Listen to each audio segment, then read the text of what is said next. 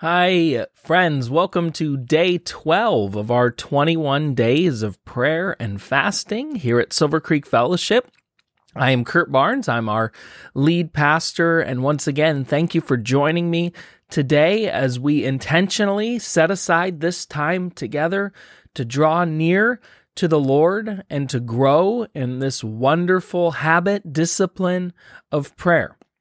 Now, today I want to uh, encourage you. One of the things that can help you, I believe, most in your prayer life is that you would use the Bible and use scripture uh, at, to enable you, to help you to pray. Now, the, the Word of God, we are told and we have experienced, is living and active.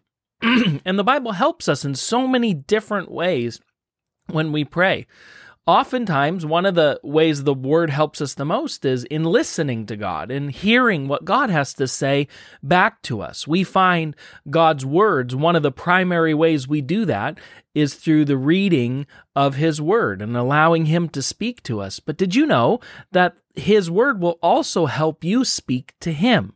There are so many different uh, prayers in scripture that you can read, that you can use, that you can pattern your prayer uh, after uh, in order to grow in this habit, to grow in this relationship with God in prayer. I'll just give you a few examples.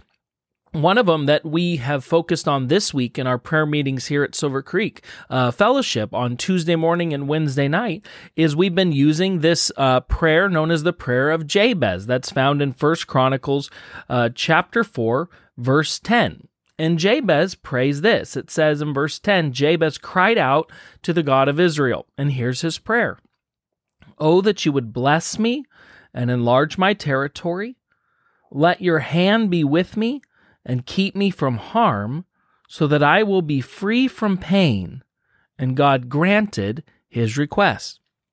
And so you can actually take this wonderful prayer and you can look at it as a way to help, a model to help you to pray. And so if we look at the different parts, first, Jabez starts out by asking the Lord for blessing.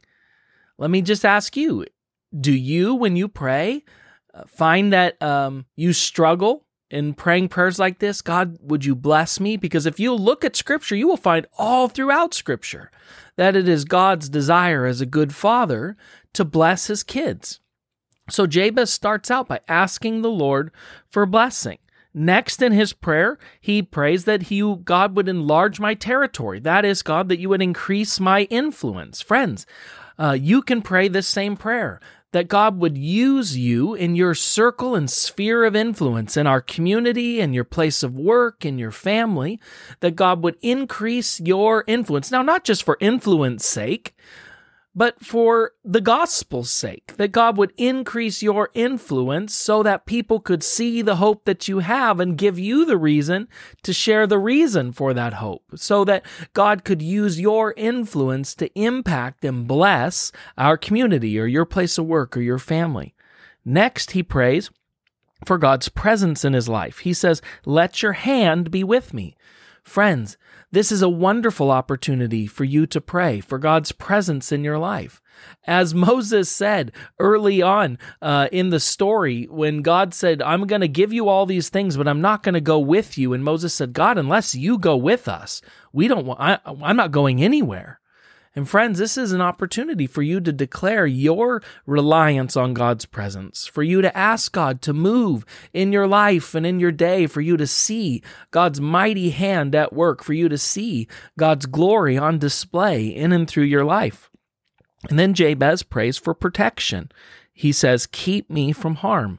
And you can pray that very same thing. You can pray today that God would watch out for you, would protect you, would keep you from harm, would make you aware of the schemes of the enemy in your life so that you can uh, put on the full armor of God and resist the schemes and the work of the enemy. You can use prayers like the prayer of Jabez uh, to encourage you, to help you, to model for you prayer. And the Bible is full. Did you know that there are 650 prayers in the Bible? That means there are 650 examples for you today in how to pray, in what to pray, in why to pray, and they range, they're so uh, different, each one of them. So, I want to encourage you today, friends, to use the Word of God, to read in the Bible, to read these wonderful prayers, and to allow them to encourage you uh, into a deeper and deeper reliance on prayer. Another aspect that you find in Scripture is Scripture is just full of promises. And you can go to those promises and you can claim those promises and you can stand upon those promises in prayer. So today, I just want to encourage you in your uh, day as you pray today, maybe find a few Bible verses, a few prayers in Scripture, or a few promises today that you can spend some time with in prayer. Let's pray. Lord, I thank you for your word. I thank you that it is truly living and active, that your word leads us and guides us, that it helps us, that through your word you speak to us and you teach us, God, uh, in so many different ways. I just pray today, God, that we would be a people who value, who cherish your word.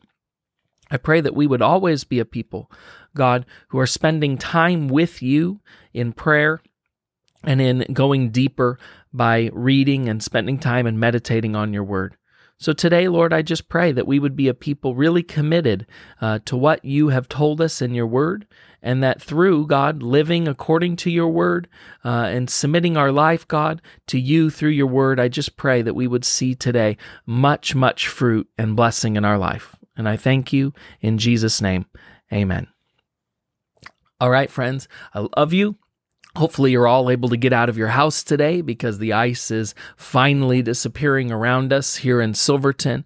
And uh, I'll see you guys again tomorrow.